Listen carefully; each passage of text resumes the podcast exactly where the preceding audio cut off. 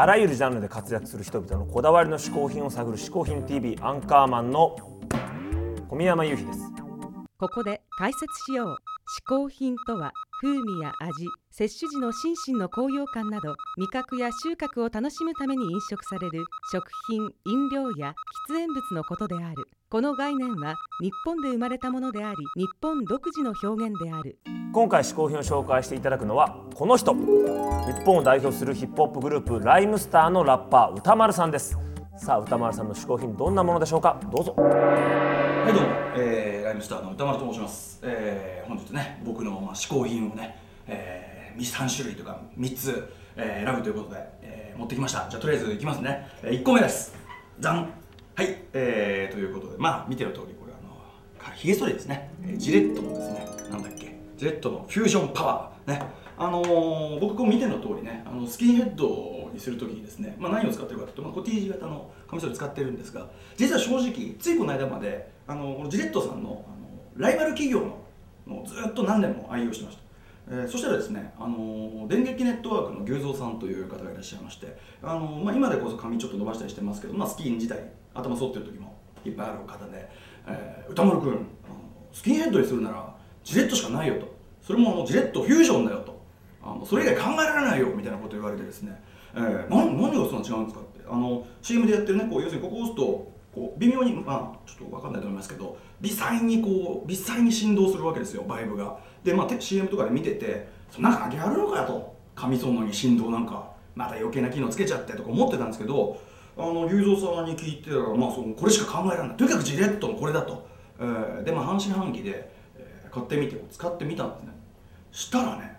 あのね皆さんスキンヘッドの皆さん全国のこれ考えられませんあのですねこの微細な振動が毛をですね。あのものすごくキャッチするんですよ。半端なく。これねちょっとねやったことない人にはね説明してね本当にキャッチするんですよ。ガシッと。であの歯の切れ味もね正直あのね他社の方ね大丈夫かっていうぐらいねこっちはスムースでした。やっぱ4枚刃もありますしね。でここにあのヒゲトリマーもありましてヒゲなんかもねできますしね。あのね参った。これはもう全国のスキンヘッドの皆さんあのもし違うカミソリを使ってたらぜひジレットフュージョン、パワーこれパワーは何でしょうかりませんけど、まあ、とにかくこの振動ね。あのこの振動のパテントをなんか他社もですねあの買って使ってるぐらいらしいんで、えーいやーやっぱジレットだな。ということでねこれ1個目の試行品ということでよろしいでしょうか？ね。さっき剃ってきたんですけどねもうこんなに剃れるもんですね。というわけで歌丸さんの嗜好品はひげ剃りでしたけども僕も実はひげ剃りにはこだわりがありましてこのブラウンのひげ剃りこれじゃないともうダメなんです。肌荒れしちゃって。なのでこれがまず1個自宅ですね。これこれ事務所に置いとくよこれ事務所でもひげ剃りたくなりますから。これブラウン。これ全部ブラウンじゃないとダメなんですよ。さらにこう取材とかに行った時にあ今日剃ってくるの忘れたと。いう場合はそこらで他のじゃできないですからまた買う。わけですねこれこれブラウンかこれツアー行った時にあやべ持ってくるの忘れたやべ福岡どう。しよう。どう。しよう。で福岡で買う。これまたブラウンですねキャンペーンで大阪行ったらあやべひげ剃りあ電池がどう。どう。しよう。どう。しよう。やべ買わなきゃって買う。これブラウンのまた5つこれ全部ブラウンですこれじゃないと僕ダメなんですよだからもう。どんどんどんどん家にひげ剃りが増えちゃう。困ってるまあまあやっぱひげたまにはこう剃ってみるか俺のこのひげ剃りで。でもさ、うん。ブラウンもいいけどさ、う最近はさうん。パソコンの USB で充電できるタイプのシェーバーまで発売されてんだよ。なんかあるらしいな。その名も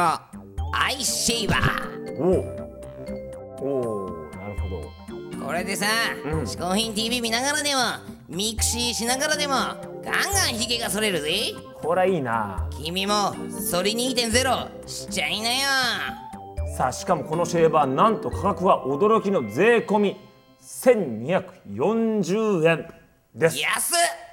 ということで歌丸さんの2つ目の嗜好品も見てみましょう。はい、ということで歌丸のじゃあ嗜好品、えー、2発目いってみたいと思います。2発目は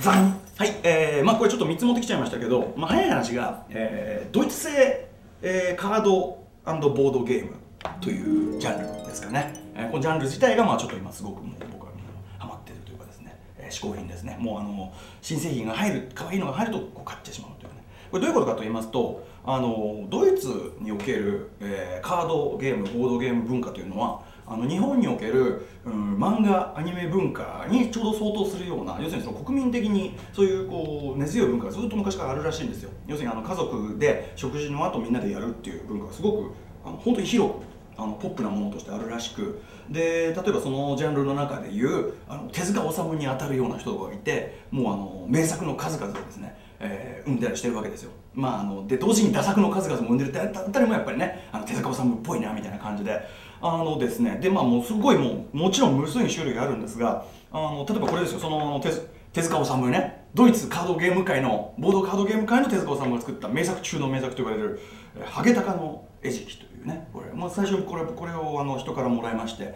えハマったんですがこれとかはですねあのもう何がすごいってあのルールとかはあのやりながらちょっと説明するからっていう感じで全然分かっちゃうわけですよ。もう1分かかんないっていうかもうやりながらで全然大丈夫。なのにですごいな勝負もすごい早くするんですこれとか。あの10分とかそんぐらいで一一食ついちゃうんですよ。なんだけどまあねやればやるほどにですねこのね、えー奥の深さというかですねああ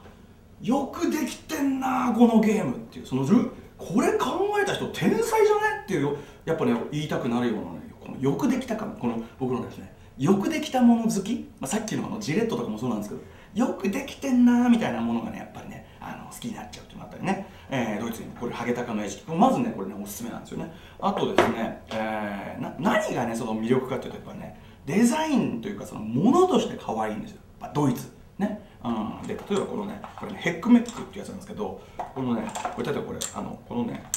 わかります？この麻雀のパイみたいな。これもうこれ自体これミミズちゃんがこういるんですけどこれミミズちゃんの点数の取り合いなんですけどこれこれとかもこれ見るだけでこのねこのなんかテカリ具合とかこのプラスチックのこの感じ見るだけでかわいいこの感じこれ買いますこれ買いますみたい